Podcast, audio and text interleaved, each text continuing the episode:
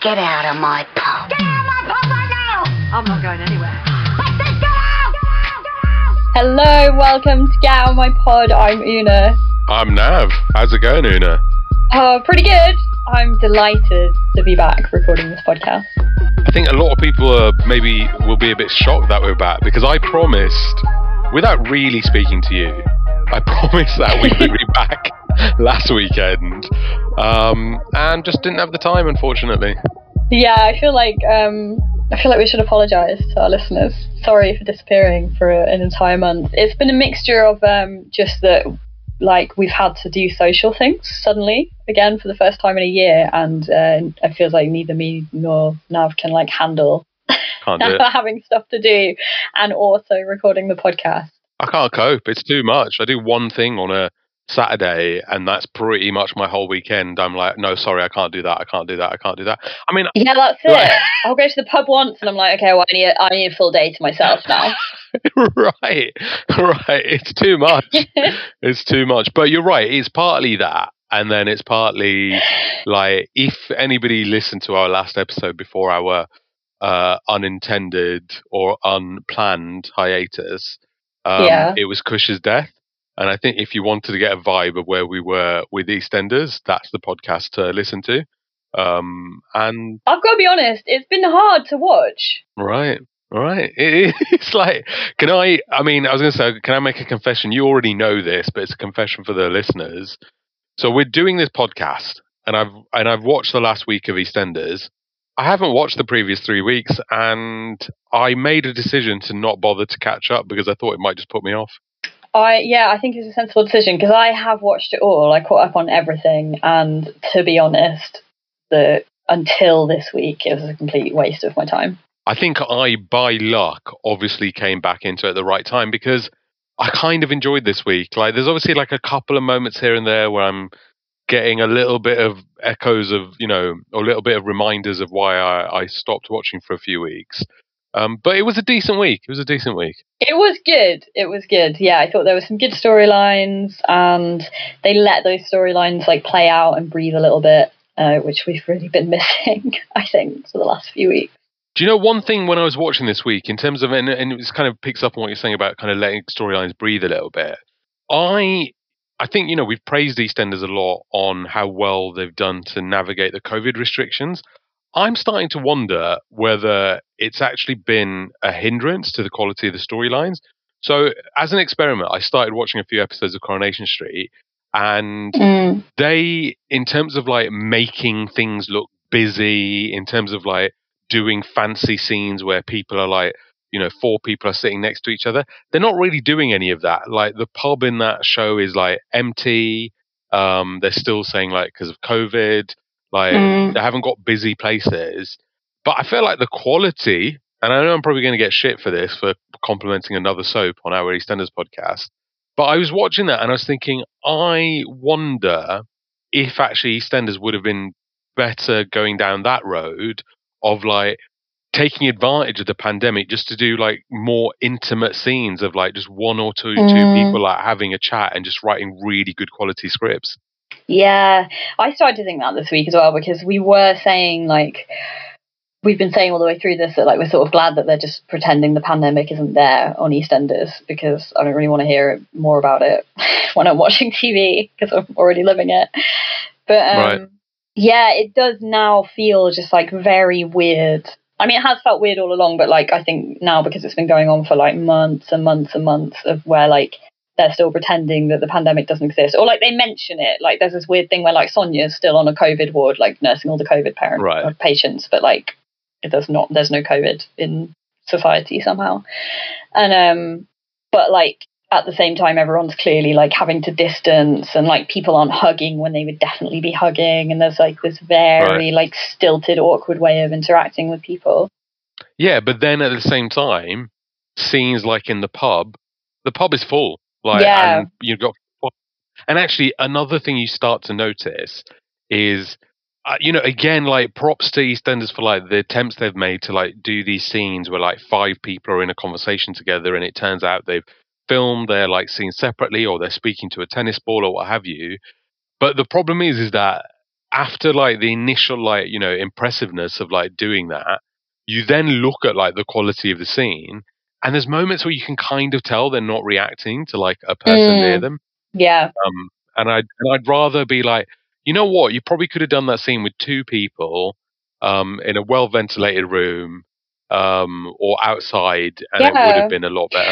and it would reflect our lives better as well. And I think this is like the fact that the BBC made that call is like indicative of like this sort of mass delusion that the UK was in last year, where like everyone was sort of just thinking COVID would be over by autumn, and so like Right.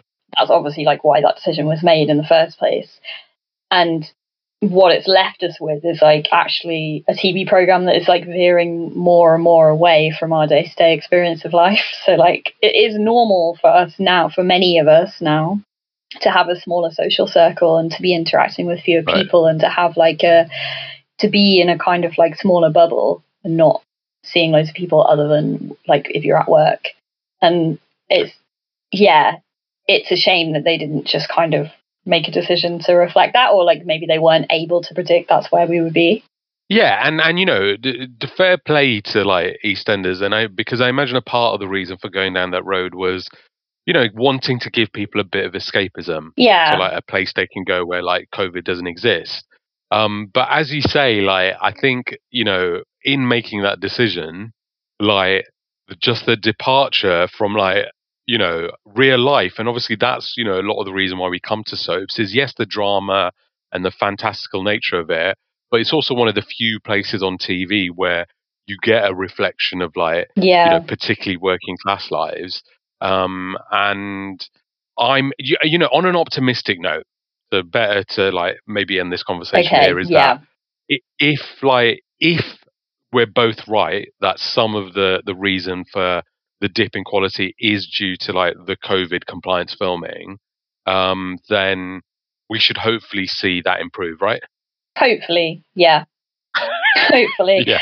I feel like what's going on is they they are in many ways like partially due to the COVID restrictions and partially due to what what I think is poor writing. They're not being supportive to the less strong actors in their cast. Like I feel like EastEnders has always been a place to like bring in new actors, and you watch them grow and you watch them improve and like in these conditions where they're having to do like scenes where they're on their own and they're having to work Right. with like very chaotic bizarre writing material it's like really sort of it's it's not helping them grow and it's like it's kind of highlighting where like where there are sort of weaknesses in people's acting Yeah, and ultimately, from their career perspective, this isn't the showcase they, you know, the show reel they want to be putting together Mm. of uh, slightly dodgy scenes in, uh, you know, talking to people who aren't actually there. So, um, yeah, let's see yeah, where it okay. goes Let's see where it goes. Uh, can you? Have we got any news actually before we get on to our predictions? Um, I've not got any news exactly, but um, last time we did this podcast was one month ago, I think, uh, I was very optimistic that Tamwar might be coming back.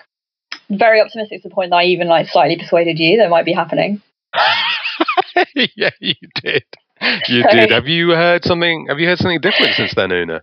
Uh, well, firstly, we've obviously heard that Nancy and Tamwar are getting divorced. Yeah. Uh, so that's a shame. Um, also, well, the reason I'm so excited because Himesh Patel like tweeted something about him and Maddy Hill getting the old band together, and I was like, what could he possibly mean other than EastEnders? Turns out they've made a short film together, which I will not be watching out of protest um, against his very mean tweet. I think I'll watch it. I think uh, you know if we're not going to see them together on EastEnders, it'll be kind of cute uh, to see them like in this short film, and you get the sense as well that they're quite good mates, right? And uh, I imagine that makes for good acting scenes, even if they're not playing Tamwar and uh, and Nancy. Will they be married in the short film? Oh, maybe the the the still that I saw of it does look like a kind of you know a couple at a table at least, right? Okay, all right then. Yeah, maybe I will watch it. but yeah, Tamwar definitely not coming back. I was so wrong about that, and I'm still quite Too sad. famous, just too. He's a big Hollywood guy now. He is a big Hollywood guy. I just thought he might want to like come back to his roots for a little bit. You know, maybe he's not working loads because of COVID, but clearly he is.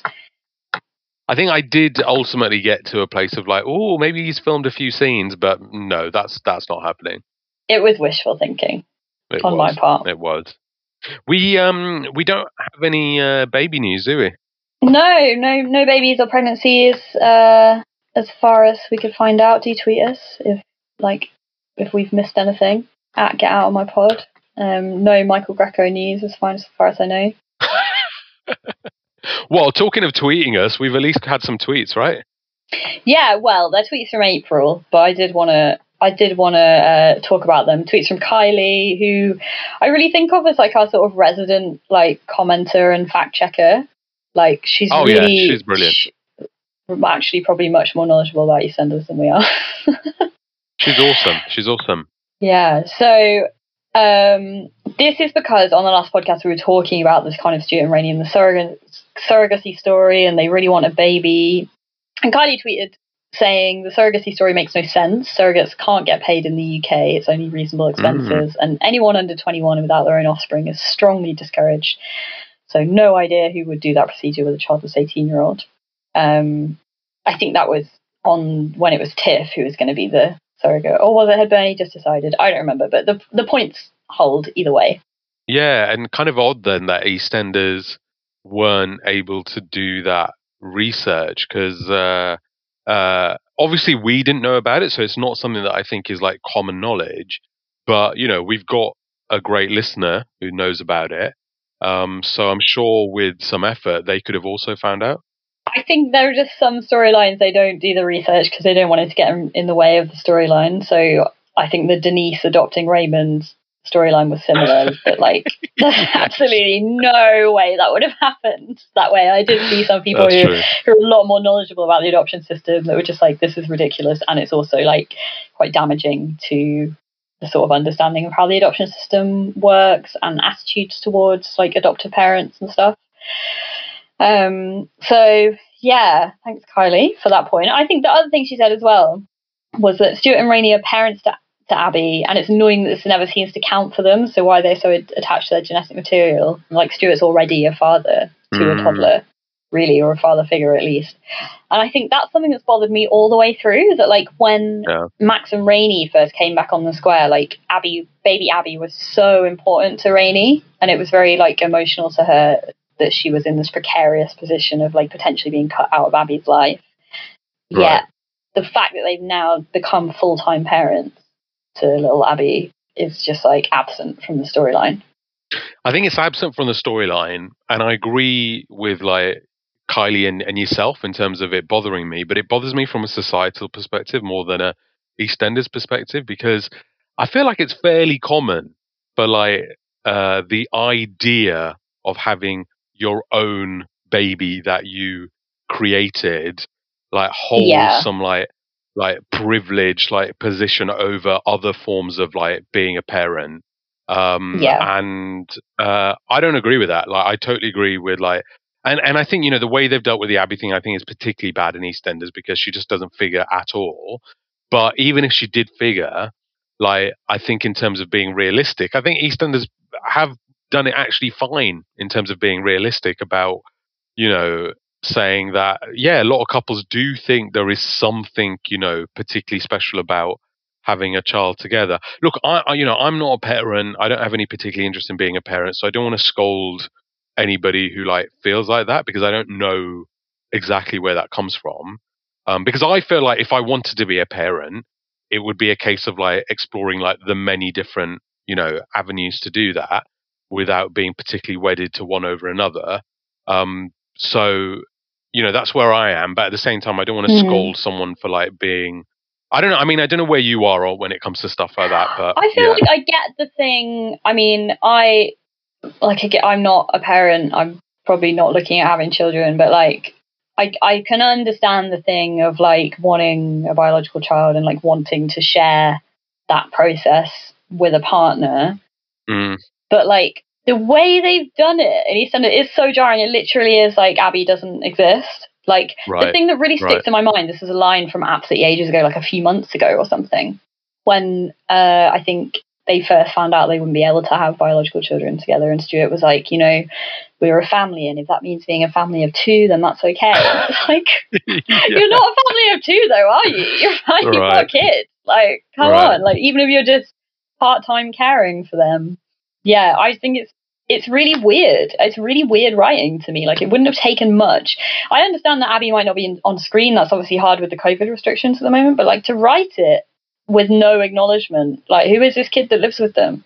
To them, Right. like is she, what what is the relationship there? It's just really strange. I think it's and and particularly strange in the context that Abby's really young. So like if you are desperate to do all of the different stages of parenthood, you've got quite a young child there to like right. do the first day at school and all the rest of it. And also her dad, or not a dad, a granddad, right? Max is a granddad. Mm. Like um is off the scene in a fairly substantial semi-permanent way. So Yeah.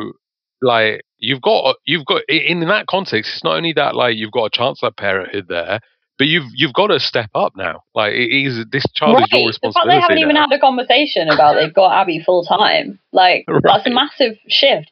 Like even if even if like they were even if Abby like was Rainie's biological daughter and she had just moved from having shared custody to full custody, like that's a big shift, especially with a toddler. yeah. Like and Right. yeah, just not been included in the storyline at all.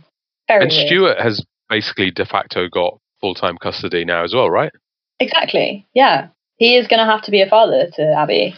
well thank you again for those points kylie as always you've provoked some great discussion and actually just one other thing as well so when i tweeted about uh, um, you know why we were on a break and you know when we were hoping to come back um, she also posted a really nice reply about wanting you know us to share our disillusionment with uh, with the listeners as well. And obviously you know we want to be careful to not you know i don't think there's a lot of it's not particularly enjoyable for us let alone anybody else to do a, sh- a podcast about a show we're not enjoying.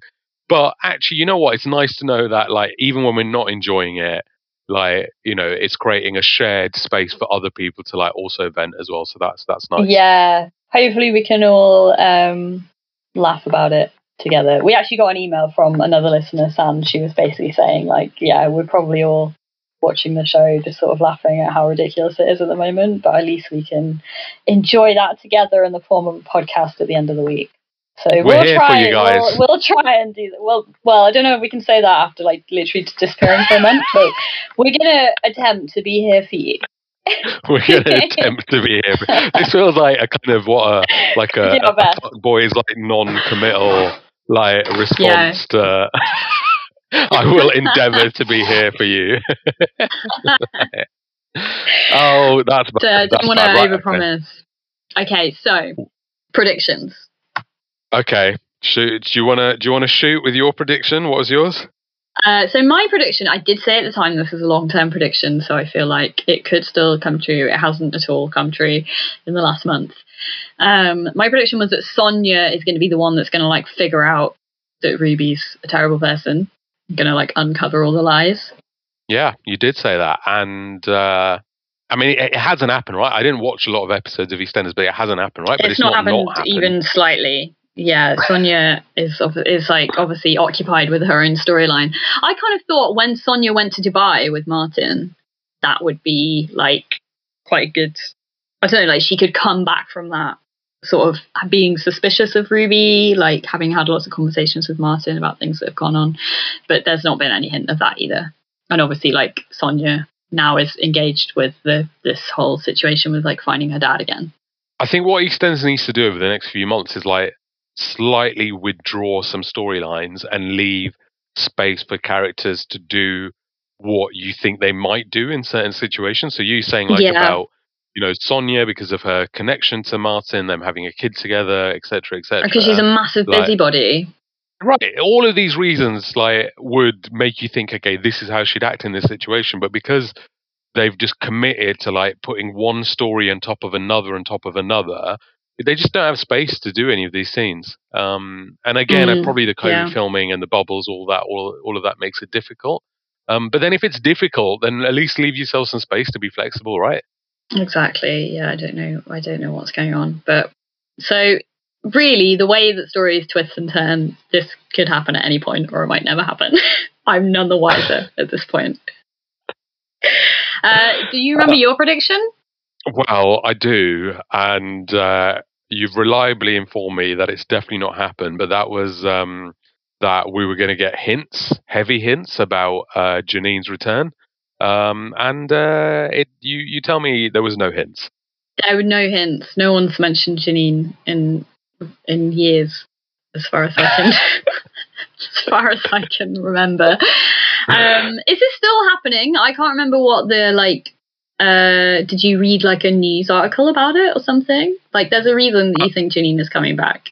Yeah, it's ninety nine percent that it's happening. Um, Oh my God. I was listening to the Walford Weekly like podcast around Kush Week because thought better Mm. check in to see if other people are as, as enraged. Um, and thankfully they were as enraged, but also they made the point that um, what EastEnders probably did, and I believe this, like I don't think this is like conspiratorial, um, that they leaked, they saw the response to Kush's death and thought, oh shit, what we're going to do? And they leaked the uh, the Janine news. Um, Wow. Yeah, I I Yeah. believe that, yeah, right. and a good move Which- it gave us good move. one positive thing to talk about on the podcast. yeah, right. And you know what? Regardless of where I am with EastEnders, uh, I'm still very. I'm not even like, oh god, are they going to ruin Janine and stuff? Because look, even if she ends up in some bad storylines and what have you, like just the the force of her character, like is Yeah. so powerful that it will just be brilliant regardless. And she will play it well. That's a pattern we've been seeing all through this. Is like, to be honest, current in 2021, EastEnders has been held together by the stronger actors of the cast who can Right. somehow make these ridiculous storylines engaging to watch. Yeah. So bring on another brilliant actor into the fold, and uh, yeah, I'm ready for it. Okay, I can't wait. I can't wait. When do you think it's going to be? Are there any like? Are there any hints of that? I don't know. A part of me feels like I want it to be delayed, and to, and maybe already now, like the filming has changed, like in terms of you know them being able to be a bit closer together, and yeah. a lot of the cast, I imagine, is vaccinated now. Um, obviously, by the way, still everybody be careful. This is Indian variant is knocking about, so still be careful. But um, the uh, I hope she's like able to come back like onto the show where yeah, it's not like oh she's just seen a long lost friend and she's not going to touch them at all. yeah. it is just Right. oh, it's really uncomfortable how that keeps happening. Yeah. Anyway, Very annoying. Right. Okay. You know what? Do you know where I want to start? I'll tell you why I want to start here, just because I feel like I want to get it out the way. Um, and it also kind of segues from what we were saying about quality of acting. And I feel so bad. I feel I genuinely feel bad about saying this, and I've slightly kept this to myself for quite a long time now. Um, but can we discuss the Bailey storyline? yeah, we're gonna have to talk about the Bailey storyline. It's been the biggest one, um, and it's been really, really difficult to watch. Now I've okay, you know what? Maybe a, good place to start is that okay, I've basically missed the majority of it. Um, so can you give me like a very quick rundown Oh of what's of what's happened? God, so I'm so upset about the storyline. Bailey's been obviously like we've seen the Taylors being move, moving further and further into financial crisis. Karen lost her job. They got to a point where they were completely broke, and they're having lots of like stressful conversations about not having any money at all. Bailey's picking up on this because mainly because they kept having really loud conversations while she was just in the hallway. Um, and there was the issue of Bailey like winning the science competition, and the prize was going to Science Camp, and it was going to cost two hundred pounds, and and Bailey knew the family couldn't afford this, and then there was this process where she like had a few conversations with people, so she kind of she dropped some hints to Isaac that things were no, didn't even drop hints actually. She said things have been crazy at home, or like things have been difficult at home, or something like that, and Isaac, I, incredibly irresponsibly, I think, as a primary school teacher did not pry into the details of this, just sort of went, You're a tough kid. What's great about you, Bailey, is that you're independent and you can do things on your own. Oh, you just, I was like, This is, has he not had any like basic No. safeguarding training at all? Wow. This is terrible. Wow. And then there was sort of some similar conversations where like she kept kind of raising her concerns with adults around her and they would just be like, You're so clever, you're so tough, you'll be fine. Um, just just let the adults worry about this thing, and you just you know live your life independently. Basically, kept going on about kind of independence and intelligence. Eventually, she decided the best thing she could do for the family was to leave, so they wouldn't have to financially support her. Um, so, despite a key part of her character, a key like part of her identity as a character is that she's very intelligent for her age, decided that she would be able to just go and survive on the streets without nothing, without anything. Um, and went missing for like, I don't know, a week or something. And uh, just slept on the streets in London, and people just walked past a child on the streets in London and didn't report it, which like I haven't lived in London for a year, so maybe that's happening now. And like obviously the homelessness problem in London is incredibly bad there are lots of people on the streets, but like generally, it's not, as far as I'm aware, like that possible for a child, a child that young to be on the streets without getting picked up by authorities. I think because of her age. I mean, do you know what? Interesting enough. So, like, I obviously I hadn't watched EastEnders, so I didn't have all of that context. I, I, you know, based on previous experiences with Evie, like, I, I can believe, like, that in her logic, even with being smart, she decided to run away. I think where the difficulty comes is um uh a like she's visibly a child like it's Yeah. not there's no like ambiguity like um with her um and and look can i just be completely honest like the the big aspect the big issue i've got with this storyline is that i don't think she's had enough acting experience No. to be front and center She wasn't Like, able. She wasn't able to carry the storyline at all. Like this, some of the scenes were really, like, really uncomfortable to watch because the acting was like really quite, quite poor. And especially like she's in situations where she's having to act these scenes on her own, and she's just like not able to do that yet. Yeah, it goes back to what you're saying, right? Like in a lot of respects, it's unfair, like for them to to do that. Yeah. And I'm absolutely certain if she decides to stay with acting, that she will get better and better and better. And they'll probably she'll probably look back at this and think, you know what, I probably could have had a bit more support, or I probably could have been part of more of an ensemble situation than yeah being left out Mm. and you know by myself to do these scenes.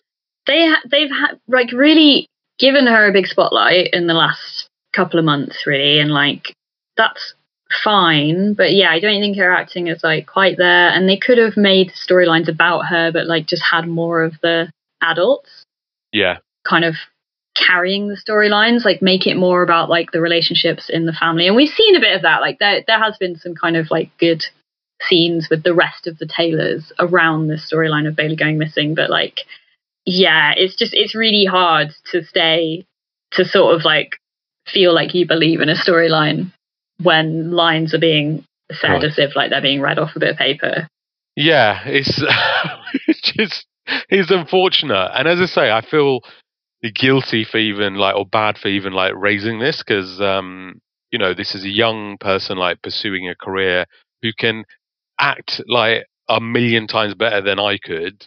Um, and as I say, I imagine if they if they stick with this, like they they're going to be brilliant. And also, you know, regardless of where he stands at the moment, like it's a brilliant place, I imagine, to learn, um, like the kind of craft and all the rest of it. Um, but um, I mean, I think a lot of this is an issue with writing. Mm, yeah, I just, yeah. I just think what what's been really good about EastEnders in the past is that they do bring in in these like new and, and like much younger actors, and they normally write to their level. Like they'll write storylines in a way that that person can can handle at the time and that like kind of lets them use the best of their strengths um, and doesn't kind of like highlight the areas where they might be a bit a bit weaker in their skills and like I thought the same when when Amy was brought into the storyline um, with Bailey so we had Amy kind of finding her first and saying no you shouldn't go home like everyone's really angry with you hide out in the allotments for a bit like the way this Amy I think is like a pretty good actor. She's been on the show for a long time. She's like a bit more experienced. She plays. She she can give a really strong performance. But they wrote this really just like weird and awkward script, and the way they were directing it like felt really uncomfortable. and made it it made it feel like she wasn't doing a great job as an actor, and like it's just. I feel like quite a lot of it is just like not writing for the actors that they have. They like again, it's like that thing that Walford Weekly was saying. It's like it kind of feels like they just stick the storylines in a hat and just pick them out and like give them to anyone they're not they don't have the actors in mind they don't have the characters in mind they don't have the long-term storylines in, in mind I mean, I think what you said about the writers as well. Like, I've I've got a theory which is not remotely corroborated by any research, um, but uh, you know, I think the kind of uh, roots into acting as well as writing and all of these different things are being increasingly closed off to like working class people. And so I think what Yeah. EastEnders have probably ended up with is old actors or old writers who did come through those routes but are losing touch Mm. um, in terms of like what's relevant and not relevant, and then maybe a new co- cohort of writers who I feel like I'll be honest with you, write in a kind of like you know with a social media audience in mind, as opposed to based on like experiences, based on like their communities, like um yeah, based on like and look, I don't want to I don't want to valorize lived experience, but like it in a soap, it's probably kind of a little bit important to like have a little bit of that to draw upon, um, to write something interesting. Definitely. I think that's so that's so true. And like this is a little bit off topic of EastEnders, but like clearly is impacting it as you say. But like we have seen in the last sort of like generation or two, like the the barriers to working class or even like lower middle class people Right. getting into the arts are just so huge that it's not possible anymore. So if you look at like famous actors, Right. there's this person on TikTok who I love who just goes through she just lists famous actors and tells you how much their school fees were. And it's like we're now in a position where we're seeing like vast majority of like actors, even famous musicians who either went to private school or they've got famous parents. Right. And like the routes for people from just like normal average backgrounds to, to go through into acting, writing, music, I are just like seem to be completely closed off now. And it has it does have an impact on the quality of things that, that come through. Do you know? I wonder if, in terms of like responding to that, what EastEnders should do. Because on the one hand, you can say like, well, then it's not their fault, right? Like if they're having to draw from a pool that is like substantially different from when they started EastEnders, it's not really their fault. But then a part of you feels like, well, you're part of like, you know, the you're you're a Hmm. big part, you're a heavily resourced part of like, you know, this system. So, and look, probably somebody's going to tweet me and saying like EastEnders probably do do certain things, but um, why don't they start some kind of academy? Like, um, they need yeah, like they should create right, the routes. Right. They Definitely. need the writers who can write authentically and well, uh, and they need the actors like who can do that kind of stuff. And look, obviously there are people there who do kind of represent that. I think of like you know uh, Keegan and Tiffany and Bernie and like uh, Mm. So I'm not saying that like those uh, roots or those actors aren't there. But I think it's as you say, like I think it's in the writing now. They need to put a lot of effort in.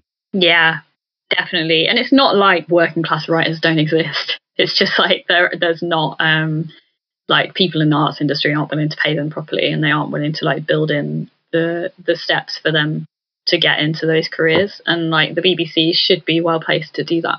Do it, do it, BBC. We're not holding our breaths, but uh, let's see, let's see if they do it. Shall we move on to Yeah. a storyline that we enjoyed more? Um should we talk about the Carters? Absolutely loving the Carters right now. Um, Yes. I'll tell you where I got to with the Carters, so you can tell me what I'm missing. Okay. Um, but obviously, I got the scenes of the Katie trial.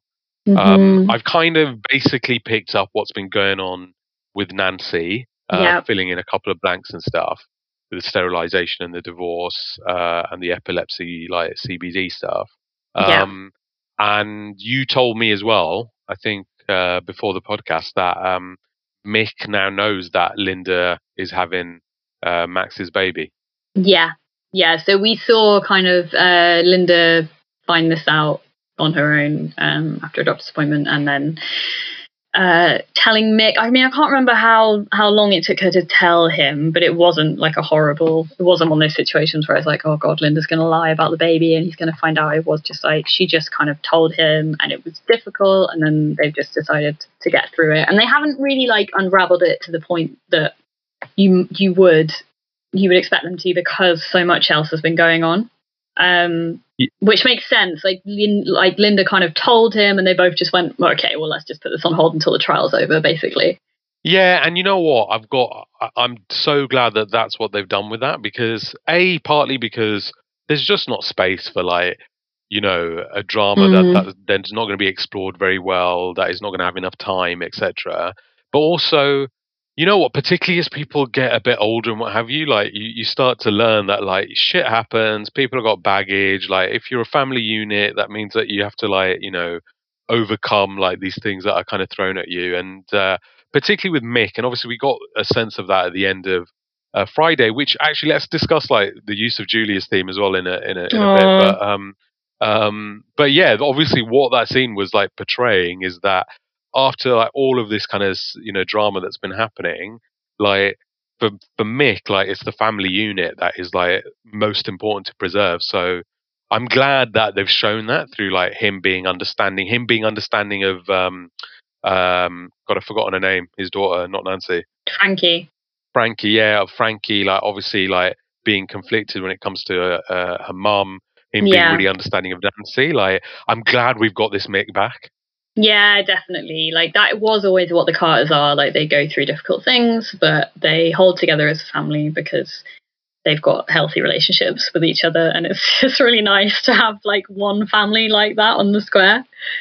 absolutely lovely and like yeah i think you know we you, i'm not saying you need that on screen for it to be like a role model because you know people can live their lives how they want i don't really care but um families like that do exist and it's nice to see It is nice to see. I thought the Katie storyline was handled really well. Like as much as um, I don't really believe in the criminal justice system as like the the like way that sexual abuse is solved. It was like it was satisfying to see the guilty plea and to have that kind of resolved and feel like Mick got some got some sort of consolation from it. Yeah and actually i saw an interview with the person who plays uh katie Mm. i've just got a name up here Simone Lahbib. Um and uh she did quite a nice interview where a she kind of acknowledged what you said there about you know yes it's probably like not realistic in terms of how many of these kinds of cases result in conviction. And actually another thing she pointed out which hadn't occurred to me but actually i am grateful for it is that she was saying she's really glad they didn't go down the route of like graphic Yeah. portrayals or description of the abuse. Um, and you know, they didn't, you know, put her in this like position of being like, uh, you know, a, a comic villain, like really predatory and all the rest of it and stuff. Like, um, you know, we got the storyline, we got the power of the storyline, um, without going down that route. And it hadn't occurred to me that they hadn't done that. But if that was a decision they made, then I think, yeah, you know, props to EastEnders. Yeah, I thought I thought it was well done and it was lovely to get the Julia's theme at the end. Yeah, do you know what? I I went with the Julia's theme. I was like, is this allowed? Like, are they? Is this is this an appropriate use of the Julia's theme? But actually, once like about five seconds had passed, I was like, you know, bar the slightly weird, you know, the COVID thing that I need to get over of like, you know, obviously it wasn't their heads that he had in his like arms. Um, it's probably two like dummies, but uh, fine. I got appreciate over the that attempt. Yeah. appreciate the attempt and then the scene of them like walking off together as a family i was just like oh you know what actually i'm here for it i'm into it Yeah, I thought it was, it was lovely. Um, should we talk about Nancy a little bit? Because we've obviously kind of Nancy's come back. She's got quite a lot of conflict with Linda at the moment, which I feel like is very believable, makes sense. Um, and she's now moved in with Sharon. yeah which again you'll have to tell me exactly how that happened because the last time i saw it she was ripping into sharon for supposedly having a wig or something Yeah, I think so. Basically, Nancy uh, is a bit broke, and this is pre, I think, her telling uh, Mick and Linda that her and Tamwar are getting a divorce. So obviously, she like intends to stay on the square permanently. Um, so had decided that she needs to get a job, and um, she went to Sharon to ask for a job because I think she used to work in the gym in New Zealand. So she went to Sharon. She was like, "Look, I can manage this gym. Let me do it." And obviously Sharon was like, no, thanks. But Zack fancies Nancy and has like intervened to kind of bring Sharon round. And then Nancy started working at the gym. And then she had a big row with Linda about because Linda's obviously like just completely kicking off about Nancy getting sterilized and went to sleep at the gym. And Sharon was like, you can't live here. Come and stay at my house. well which is something that i believe sharon would do like whatever conflict and drama they've got going on you know sharon wouldn't see someone out like that Yeah, exactly. Like some of it is that obviously like Sharon's a good person and she cares for Nancy. Like she is the daughter of like one of her ex best friends.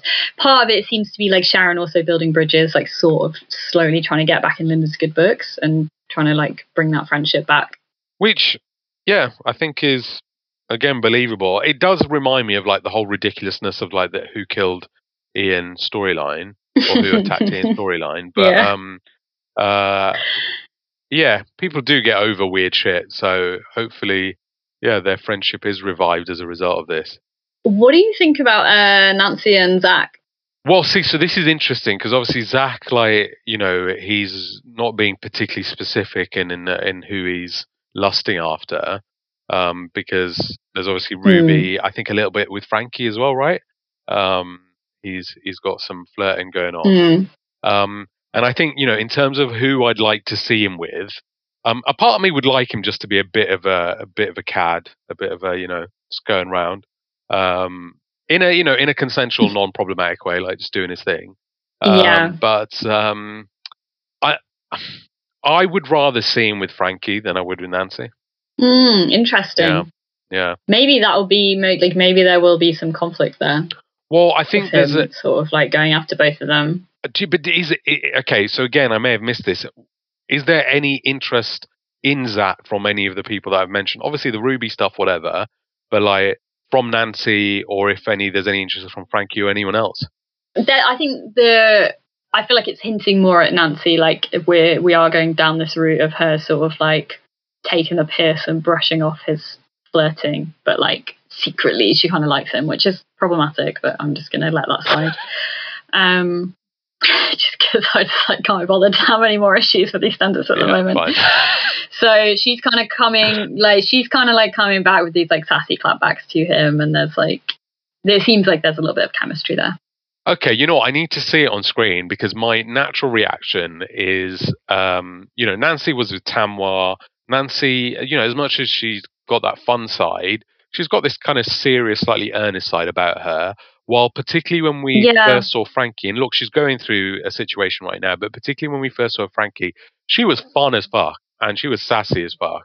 And A, I would love for that side of her to come back um, because it was loads of fun. Yeah, But then if that side of her does come back, I just see that person as a more natural fit. Like I'm just imagining Zack and Frankie together, and it just seems like a shit ton of fun to me.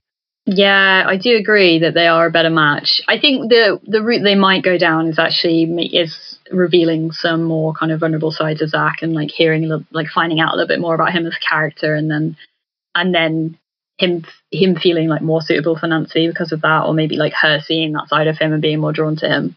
Yeah, fair dues, fair dues. Like I'm, I'm not against it. I'm not totally against it. But um, what I hope they don't do though is like uh, slightly chip away what we know of Nancy, um, to make that kind Yeah. of work. Um, because uh, what other relationships did she have apart from Tamwar? Uh, I don't think she.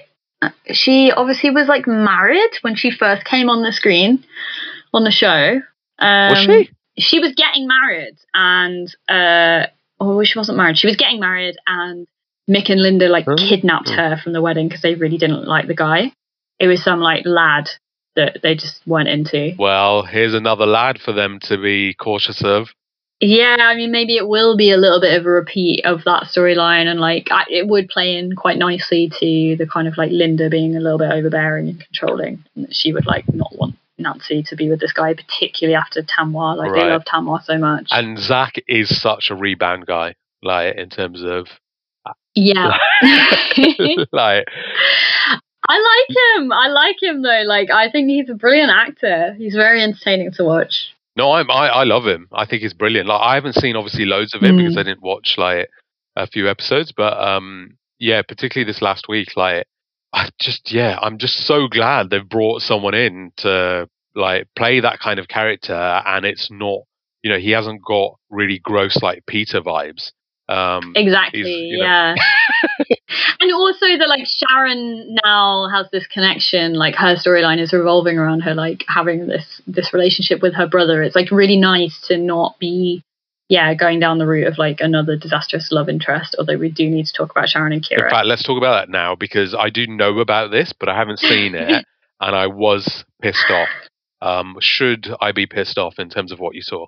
Uh, yeah, I think so. I don't know. I think it's come Yeah. out of the blue. I've not. I don't. There's no basis for this relationship. It just suddenly one day was like, yeah, Kheerat's like really trying to get with Sharon, and I don't really know why. Like, obviously she's amazing and stunning, but like they don't have a connection that makes sense to me.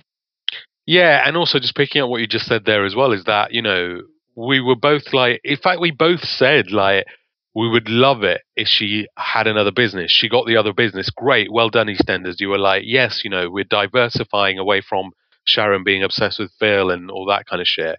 Um, and then we were like, you know, maybe like you know, bring in some family or something like that, and they've done that, and I think they've done that really well. Um, the whole like Kheerat thing, like I don't know. I did. I think we both said, or at least I said at the time, like, oh, maybe she could date someone new. And I guess Kheerat does count as kind of new in terms of like not having links to like you know other families on the square and stuff. Um, but I just just leave it alone. Like I just don't don't think it's necessary. I think she's in a good place right now with the business, with her like giving wisdom to people, Yeah. like with her brother turning up on the scene. Like let that like you know run for a bit. And there is in the back of my mind this idea that like Kheerat is want wants to get something out of her that like this isn't sincere because obviously like she is a lot older than him. They're not like I don't I don't see how their characters really like click. I don't see how they have a connection. So there's a bit of me that is like, he, is he trying to like scam her in some way? What what was the vibe of their of them getting together? Is it was it a hookup vibe or was it a one of them or both of them wants it to be something more meaningful? So we obviously like it's come kind of out of the blue, just like suddenly, you know, this is back in April when Kheerat was like, let's go for a drink. Right. And we were like, okay, fine. Um, that didn't happen. So finally, I think last week it must have been Kheerat was like, we've got to do that drink. And Sharon was like, oh, I can't get away from the gym. She's working in her little office. And so he brought wine like to the office and they ended up spending, it seemed like implied like a few hours in the office, like really talking about their lives. And then at the end of it, Kheerat was like, oh, you know, it'd be nice to have something relaxed, no strings attached. And they both agreed to this like kind of chilled, not a proper thing hookup situation, like friends with benefits, I guess. Nothing has happened between them, but that was the conversation they had. Oh, you know what? As long as they don't do a whole like, oh, you know, that can never work. And look, it's right. Sometimes it doesn't work. Um, but like, as long as they don't, you know, completely lean into that, and one of them falls madly in love with the other, I'm kind of fine with that. And and you got the sense that like, and it reminds me. It sounds really similar to the scene that Kheerat had with Stacey. Um, and I feel like maybe that's his vibe. That's where he's at, particularly because he's probably Mm. still heartbroken over Chantelle. Um, and Yeah. Sharon probably ultimately, despite everything I've said, probably still is still a, a little bit in love with Phil.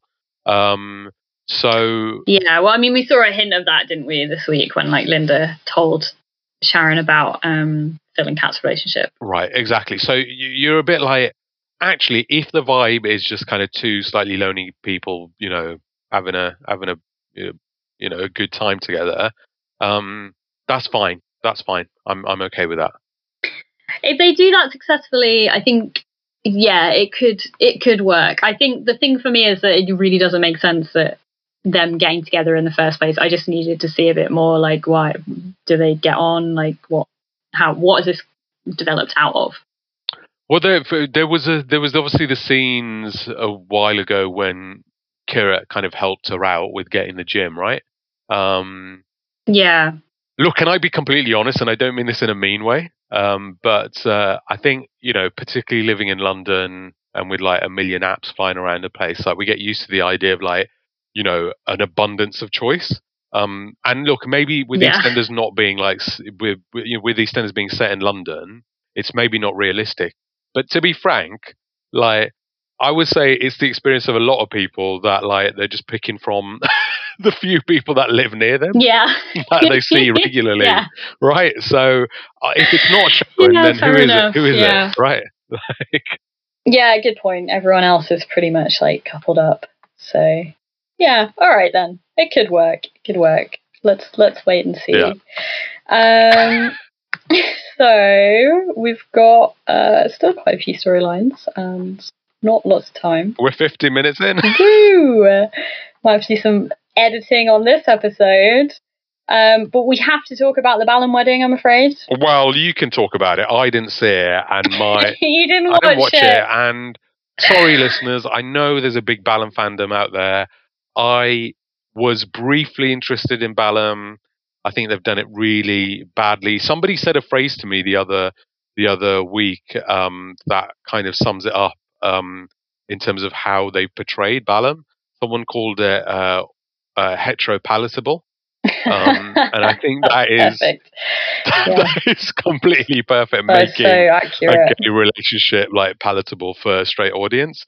Um, Yeah. and chasing after like you know teen girls like lusting over them like which is fine i'm not i'm not i'm not dissing anybody because you're right to like you know ship anybody you like um but for queer audiences like you'd kind of think you know it's 2021 maybe give a little more than you're giving at the moment Yeah. so the fact of me missing the wedding doesn't upset me but tell me what No, happened I mean, to be honest, this the wedding, the wedding storyline, the wedding week, I think was indicative of like some of the worst problems with EastEnders at the moment. So obviously, there's the sort of heteronormativity of the Ballum situation continued.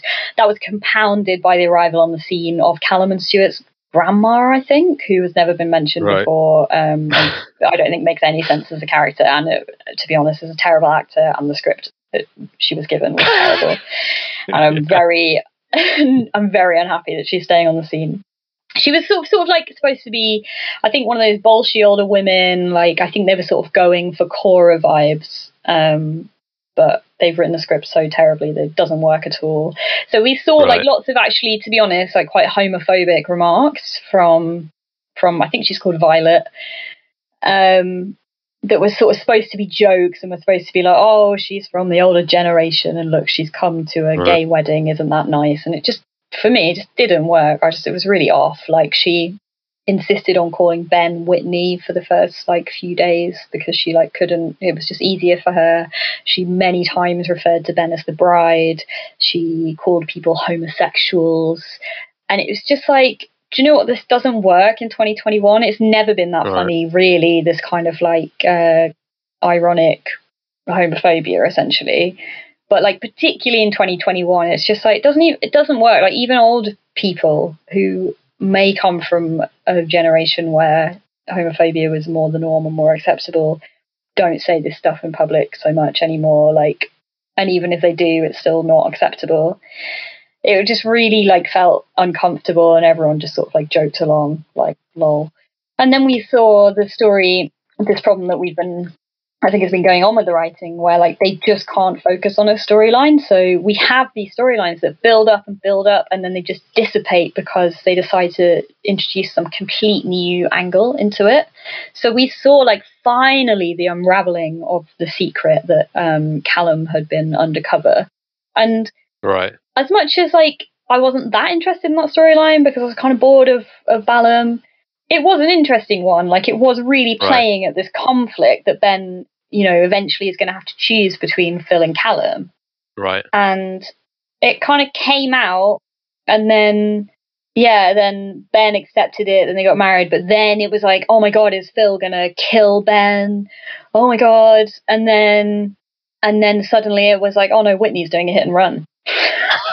and and so there was this like quite oh poignant God. speech from Ben to Phil about like how he is just going to have to accept Callum and get through it, and maybe it'll be like the way that he eventually accepted Ben, even though he used to be like really homophobic about it. It was, I mean, it's a bit Yeah. poignant. Didn't really make that much sense, to be honest. Like, I don't Yeah, think you can fine, compare ho- homophobia to like being a, a cop and a brass, but whatever yeah like yeah, it's not really the same thing, but they kind of made it Right. work.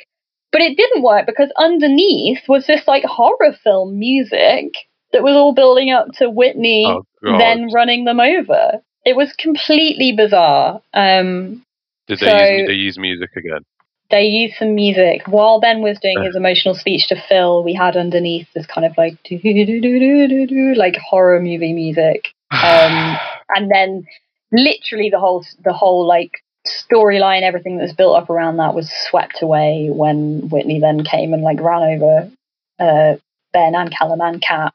Do you know? You know? Yeah.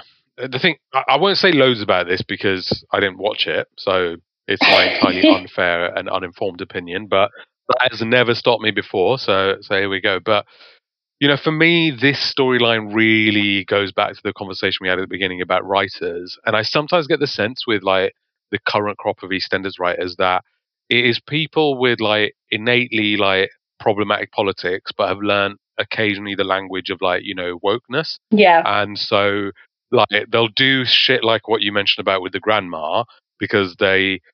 And in fact, actually, it's sometimes a really horrible and cynical view of their audience. The So sometimes it'll be a bit like, class. you know, we're writing this because, right, right, because we'd be like, oh, all our viewers will love this person because they've got that in their family, not realizing that actually, you know, like, you know, living up north or living in the East End or all these things don't automatically go with being a complete, like, Yeah. dickhead. Um, but then occasionally, like, doing stuff like in a really like cliched like you know uh wokeness sponsored by pepsi kind of vibe of like oh we're going to do a nice like a refreshing scene. It's like i don't want to see that. I just want to see like conversations that like where a lot of us have like a lot of the situations we have to negotiate with a bit of heightened drama and excitement and Mm. some really like incisive dialogue like written. And i just don't think a lot of the writers at the moment have it's a dialogue that i just don't think that they've got the skill in, in no, writing they're, it they're like relying on these like ridiculously dramatic situations because they don't seem to be able to like they don't seem to be able to relax into just like people having relationships with each other, which is like why people watch EastEnders in the first place. It is that that kind of I don't know, like the depth of the relationships that people have between each other, and they don't seem to have the skill to to to present that anymore. Well, I think the word like relax is like so important to me there because as you say, like even even you telling me what happened, like I felt anxious from the the just hearing about the chaos. I can't imagine what I would have felt like Yeah. seeing the chaos of like one thing happening and then another thing happening and then this you know somebody coming to run everybody over. Like um it'd be like guys, you need to you need to chill. Um but uh right, I don't want to Uh, bitch about this anymore, and we've we've still got a few storylines to do. Should, should we move on to something I'm less pissed off about? Yeah, let's move on. I mean, maybe next week we'll have to talk about Whitney. Um, but Fine. that I feel on. like that that's the worst that's the worst casualty of this storyline, and we'll talk about it next week. yeah, yeah. Yeah. Let's do that. Uh, should we? Can we talk about Ruby and Martin? Yeah, yeah. Well, I think we've you know we both had our issues with what they've done to Ruby's character, but with this kind of ensemble of like three, um, just really great actors. So you kind of forget about some of those irritations, right? Oh, I'm absolutely loving like Lily versus Ruby with Martin stuck in the middle. I think it's fantastic. It's brilliant. It's absolutely brilliant. And like, I like the fact that it's not that. And actually, the, one of the scenes that, that I actually really liked, like uh, near the end of last week, was Lily in the allotment, um, being quite upset and speaking to um, Jean. Yeah. Because what I didn't want them to do was a whole like, um, because it's kind of what they've done to Ruby, like do a whole kind of misogynist hit on Lily as well, where Yeah. it's like uh, she's just a conniving young woman, and all women are secretly like this, and like she's just becoming who she really is. and actually, you know, what it is is somebody who's having to live with the person who put a mum in jail, somebody who's like going through like just the turmoil of being a teenager. Um, and I'm glad we got a glimpse back into like, yeah, there is this young girl at like the uh, end of this like storyline that is just having a really shit time. Yeah, and I think like props to the actor who plays Lily. I don't I don't know her name, but like Right. that she can portray that so well. Like that she does this Right. kind of like sassy, like hard nosed kid act, and she really gets across Right. like the vulnerability behind that. Is it's she's so brilliant. Yeah, absolutely brilliant. And and I and we've said it so many times, but I think you know if EastEnders are looking for tips on how to improve things, I think you've got, and I think you could probably get in a couple more. Like get a little group of teenagers together, get them doing some good dialogue. Like the few episodes I saw of Coronation Street, they're doing a really good storyline of like uh, an attack that happened on somebody because they're they're a goth or Mm. something, and it's really brought like the young actors to the fore. And there's some really, I thought some really good. Look, I'm not remotely a teenager anymore, but I found it believable, like the dialogue between those characters. So when they get a chance to like bring those like you know Amy and uh, what's his name, Billy son, Yeah, and all that kind of stuff, all those characters together, I think they really could do that, yeah. right? Do it, do it. And because we know so much about the family history of these kids as well, like Amy, I think there's a lot of potential there. Like we even had, I think last week, her, her sort of mentioning like her mum and Ibiza and stuff, and it's like, yeah, I, would love to see a little mini Roxy coming through here. Right. And also remove the um, parents a little bit from that storyline because, like, if you've got any memory of being a teenager, like, you know, this slight chasm slightly does build between Yeah. like your life and like you know your world and what you know and what your parents know is going on.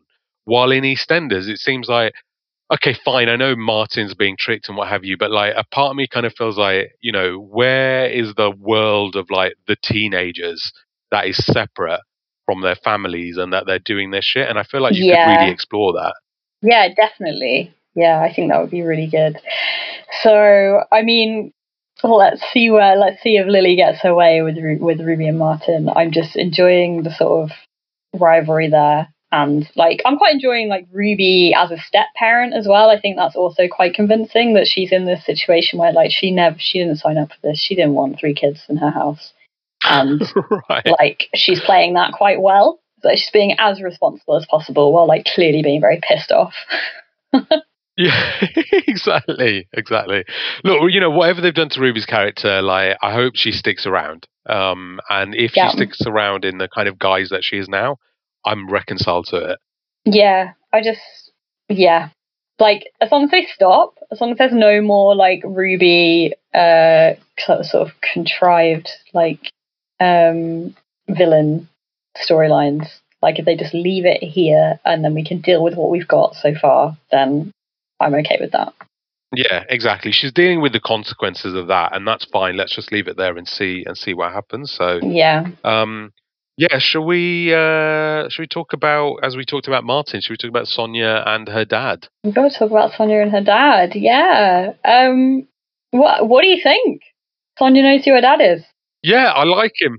I, li- I like him. Obviously, we talked a while ago. This is obviously I don't know if you recognise him now, but this is Billy Billy uh, not Billy uh, Brian Conley, um, and yeah, '90s comedian, actually quite famous back in the day. Like, um, and uh, I hadn't seen him act before, um, so and I was impressed. I think he will get better if he sticks around, but actually, as an introduction, particularly from a person who I've not seen act before, I thought he was great. Uh, it really reminds me of um, Dirty Den, and I don't think that's a bad thing. Um, and what do you think? Like, did, do you, did you like his introduction? And like, do you think he's like genuine, um, or do you think there's another story behind him coming? I thought that he was quite funny. Um, and I don't know, I went through the sort of roller coaster that I think they were trying to put us through of being like, mm, is he actually her dad or is he lying or does he want something out, out of this? And Right. then by the end of the week, I was convinced that he is genuine. And like maybe he's got, like, there might be another underlying, like, dodgy storyline going on there. But I think my feeling is that, like, as the father of Sonia, like as wanting a connection with dau- with his daughter, he's genuine, and it was nice to like have him kind of hark back to so much uh, like history in EastEnders, like him talking about Carol Right. and him like Right. having known Jack as a kid. Yeah, talking about Alan, like all of this Right. stuff is like it's very rewarding if you've been watching it for a long time. Um, so that was quite nice, and like that again brings in like that focuses on the aspect of EastEnders we've been talking about, like relationships, heritage, all of that stuff, and um, yeah, I thought that was that was well done, and he's like he, yeah, he's funny, he's an interesting guy, and I can't see. He doesn't seem like the kind of character that they would easily do like a wildly dramatic, ridiculous storyline with. So that brings me some hope. Yeah, I, I don't know how long like he's signed up for, but like I think his character's got legs. Um, and a part of me would feel like if they aren't going to have him long term, I'd partly just not want to see him again. because what I would hate is for him to be a slightly fly by night character to do something awful. Um, because even now, and I totally get why it's not realistic, but like even now, I would quite like him to basically be moved into that house. Yeah, very quickly. I thought he worked well Um, with Dotty and, like- as well. Like that scene where he was with Dotty in the club Right. was was was funny. Yeah, I, and I think there's like a you know an old there's like a maybe a space for like an older male male character. He obviously he reminds me a little bit of Mick as well. Um, and I think I'm not saying that house needs a man, by the way, before anybody tweets me and like bitches about me. But I think like it feels a bit disparate that house at the moment. Um, and yeah, I think having someone there, whether it's a man or a woman, I couldn't care less. Um, but I think there's a space for someone like him to be moved into that house. I think it would be great for Sonia in terms of like her like presence on the square. Um, and I think yeah, just get get like kind of what they've done to Frankie. Like they moved her into the Carters pretty quickly. yeah, Um, and Yeah. she feels fairly firmly established now as part of that family. While, yeah, I hope they don't leave, you know, this guy like just hanging about and then we kind of lose interest. yeah. Definitely, I would like to see him like integrated in quite quickly. And I think we've been saying for a long time that there's a real lack of like older characters that we get to see a lot of now. You know, back in Right. the nineties, we obviously had like Peggy and Pat and Frank and Roy and all of that drama going on, and like it feels like that the older characters don't get much of a look in on on that kind of stuff anymore. So like to see someone like this moved in, like maybe he could have a relationship on the square as well. Like yeah, I'd be really up for that. Do it, do it. Good. We're saying good things about EastEnders. This is exciting. Shall we? Um, Yes. I think we've got what one more, or two more storylines to go. Um, I think Billy, right? Um, yeah, we haven't really talked about Billy. Um, tell me, tell me what's been going on with Billy. This was quite a while ago. It's kind of hard to remember, but we saw the the thing where um, Janet had a modelling job, and Billy was a little bit suspicious of it. Like he's still quite protective of Janet, and like worried about her being kind of out in this world. And he went along and actually ended up like making friends with their agent, Janet's agent, and going on a date with her. Like Mm. very keen on Billy. We then saw it come to light that Janet was being paid less than the other models, and this is likely because of her Down syndrome. And um, I think Billy like binned her off. Can't really remember exactly what happened, but yeah, essentially, kind of Billy had to choose the side of his daughter and the side of Honey. Um, So is she gone now? Is the yeah, I think gone? she's gone now. It's quite a while ago, so I'm re- yeah, like he they went on a date and she bought an expensive bottle of champagne. He was like, "Hang on a minute, like why have you got all this money and my daughter isn't getting paid properly?" And Mm, and basically said yeah. like, "You're going to get her paid properly, otherwise we're going to find another agent." Um, so that was quite satisfying to watch, and I think it's like just a continuation. Again, like that's that's a storyline I'm really enjoying in that there's no like high drama in it. We're just seeing the process of like people co-parenting together and coming like coming to terms with this new family structure of like Honey and Jay and Billy. Yeah, and I think that's ultimately like maybe this is a good point to then then move into our regular features. But um, yeah, I think you know that's maybe what EastEnders needs to realize is that um, you know in trying to chase ratings, a I don't think it's working. Like I don't follow the ratings entirely, but I think EastEnders isn't doing particularly well in the ratings. Um, but also, I think it's just a false like understanding of what viewers want. Um, and as you say, just this this kind of relatively everyday stuff, like stuff that has a continuation. You know, this is a person who's got this daughter who's going to face these challenges, have these opportunities. He's a parent.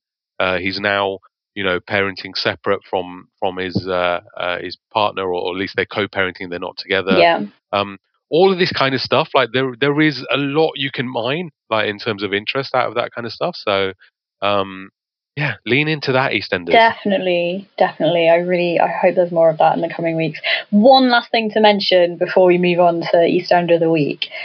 Um, Yeah. Tiff, did you clock Tiff's little throwback this week? tell me i've forgotten Tiff said to Dotty when uh, Dotty was uh, kind of asking about coming to the pub to meet Sonia's dad. Tiff was like, "You're NFI, not flipping oh yeah head." flipping yeah i was like, I think she's gonna say, she's is she gonna say the proper NFI like uh, well, this is initialism or throwback to a scene between her, like uh, when she was a kid, between her and I can't remember who. Oh, yes, it was Dotty. Oh my god, it was actual Dotty. Yeah, of It was course. actually, it was I didn't even Dotty, clock that bit. I was like, oh, I remember seeing. I remember like Tiff saying that to another kid. Of course, it was Dotty. Yeah. It was Dotty. That's incredible. How do you know that? Did you see it on Twitter? You just remembered. it go, does the rounds on TikTok. Like it's quite a popular like uh, clip on social media. That one, so it's really like stayed in my mind, and that'll be partly why they've like brought back that throwback because actually there'll be a lot of teenagers who didn't watch it first time around have seen that on TikTok. Ah, superb, superb. See, EastEnders, you can do it when you want to do it. So keep yeah, doing You can keep, Keep it up. it. All right, so it's time. Here we go. Nav, who is your EastEnder of the week or month? It's definitely just the week for me. It will be the month for you. True, but yeah. um, I I actually did enjoy the last week, um, bar a couple of low moments. Um, uh, so it's a bit of a toss up between a couple of characters, but um, I think just because, yeah, there's slightly more levity to choosing this person than than see the other person I was going to choose was Frankie, but um, okay, yeah. it feels a bit depressing. But actually, uh, I want to choose Zack because I, I hadn't really got to know Zack because I hadn't seen a lot of the episodes of the last like month. So seeing like him in the last week, I was like, yes, go on, you're doing it, well done. So uh, yeah, Zack. Excellent. Yeah. Wah, wah, wah. Um, love Zack. right, Love Zach. okay, Una, who is your EastEnder of the last four and a bit weeks? I've got to be honest. I have watched it. I've watched every episode. I was kind of Yeah. half watching until this week when it actually got good again. So it is pretty much my EastEnder of the week, and that is Nancy. Fair play, yeah. I think we were all excited about a return, and uh, it's not disappointed, right? yeah, she's lived up to it. Um, I'm actually quite enjoying her like being at Sharon's and like they're giving her a bit of a character independent from the Carters, which is quite nice because I mean, obviously Yeah. she, you know, she did have a lot of storylines when she was last on the square, and we did see like her and Tamwar and everything, but like. It's actually surprisingly working quite well for me, kind of like pulling her out of the Carter household and letting her kind of develop independently. And I hope that we see her build up some more sort of friendships on the Yeah. square. I think, yeah, that would have been a real risk. And I don't think they needed to do what they did with Frankie with Nancy in terms of like, with Frankie, it was like the opposite, like, issue of making sure Yeah. that she got the link to a family. And then, yeah, she can kind of go back to kind of just breezily, like, hanging out with Ben and taking photographs of people and all that kind of stuff.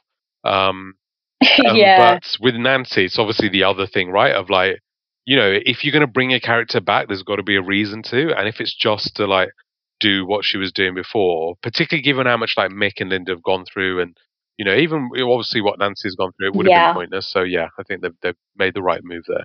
And it's actually working. Like when she first came back on the square and like there was so much spikiness between her and Linda, I was kind of like, mm, does this make sense? Because Nancy's so nice. Like, would she be this harsh to her mum? But like, it actually is making sense to me that if you had a mum like Linda who is like lovely but is really like quite overbearing, yeah, like and you've just come back from the other side of the world that like this level of conflict i think does make sense to me and does ring quite Right. true in that relationship and like i'm i'm looking forward to seeing how that plays out once nancy finds out that linda's pregnant and once she comes to sort of understand the gravity of like everything that's gone on since she left Well, hey, well, talking of things you're looking forward to, have you got a prediction? uh no i've not got a prediction at all have you i haven't thought about this Uh, properly Do you know what? Okay, I'm going to say something bold here. okay particularly for my sake more than yours, because the idea of me making a prediction based on having watched five episodes in the last month feels like I might end up being saying something completely off. So I feel like I need another week oh of wow EastEnders watching before I can reliably make one of my superb predictions. So we're going to give ourselves a pass this week. Uh, unless you feel like you could make one, otherwise I feel like you know let's let's I'm going to take a random stab in the dark. do it. Um, and I think that uh, next week we might learn what's happened to Tina, or everyone else might learn what's Oh happened my to Tina. Oh god, forgotten about that. I don't I don't really want that to happen, but like now that we've seen like everything's kind of wrapped up with the Carters, like we've still got the pregnancy storyline, there's still some stuff going on, but like they're they're good. We know they're stable, so like maybe it's time to just get the Tina bit out of the way. Well, I mean, the, the funny thing is, in terms of like getting the Tina stuff out of the way, I'm still, I still, there's a part of me that says she's alive. Um, so, and I know, I know at least one of the Walford Weekly lot agree with me. oh, I love this. It's like full blown conspiracy theory. Look, let's wait and see. Let us wait and see. I kind of hope you're right at this point. Like, would cheer me up a little bit after losing Kush. I mean, obviously, like Tina's not coming back to the square, but if like we suddenly just heard that she's all right, she's just gone to Spain or something, be quite nice. I think if she's alive, we'll see her. I think she's left. I think, or she's, you know, I think the only thing I can think of is that she filmed some scenes that they will Mm. release. Um, yeah, Or, like, when maybe she sends like a like a video or something, like oh, telling yeah, everyone yeah, yeah, that Gray's a murderer. yeah, that's possible, perfectly possible. Um, I love the fact you're now fleshing out a storyline that you don't think is going to happen. Stick to your guns. yeah, I should. I'll stop there just with with my yeah, Yeah. exploring like developing my stab in the dark. Yeah. All right. Right, Are we? Did you want to? Do you want to make a stab in the dark, or should we let's wrap, wrap up? up. Let's wrap up. We were already get. We've already got twenty minutes of editing to uh, close off this podcast. So yeah. Well, thank you for tuning back in if you have done, and tell everybody we're back. yeah. Um, I think. Look, let's let's just be very honest. Like in terms of what the podcast will look like in the next few months, I think the fact we've come back, I think, is a commitment to doing something. I personally don't know whether we're going to be able to get back into a schedule of every week. We haven't actually had that chat, but you know, don't unfollow us, don't unsubscribe. It's very likely you'll be getting more content. We just need to figure out how that's going to look, right? Yeah, yeah. We'll uh, we'll we'll try our best. if you want to tweet us and tell us stuff, um, it's at Get Out My Pod on Twitter, and you can email us at getoutofmypod at gmail.com.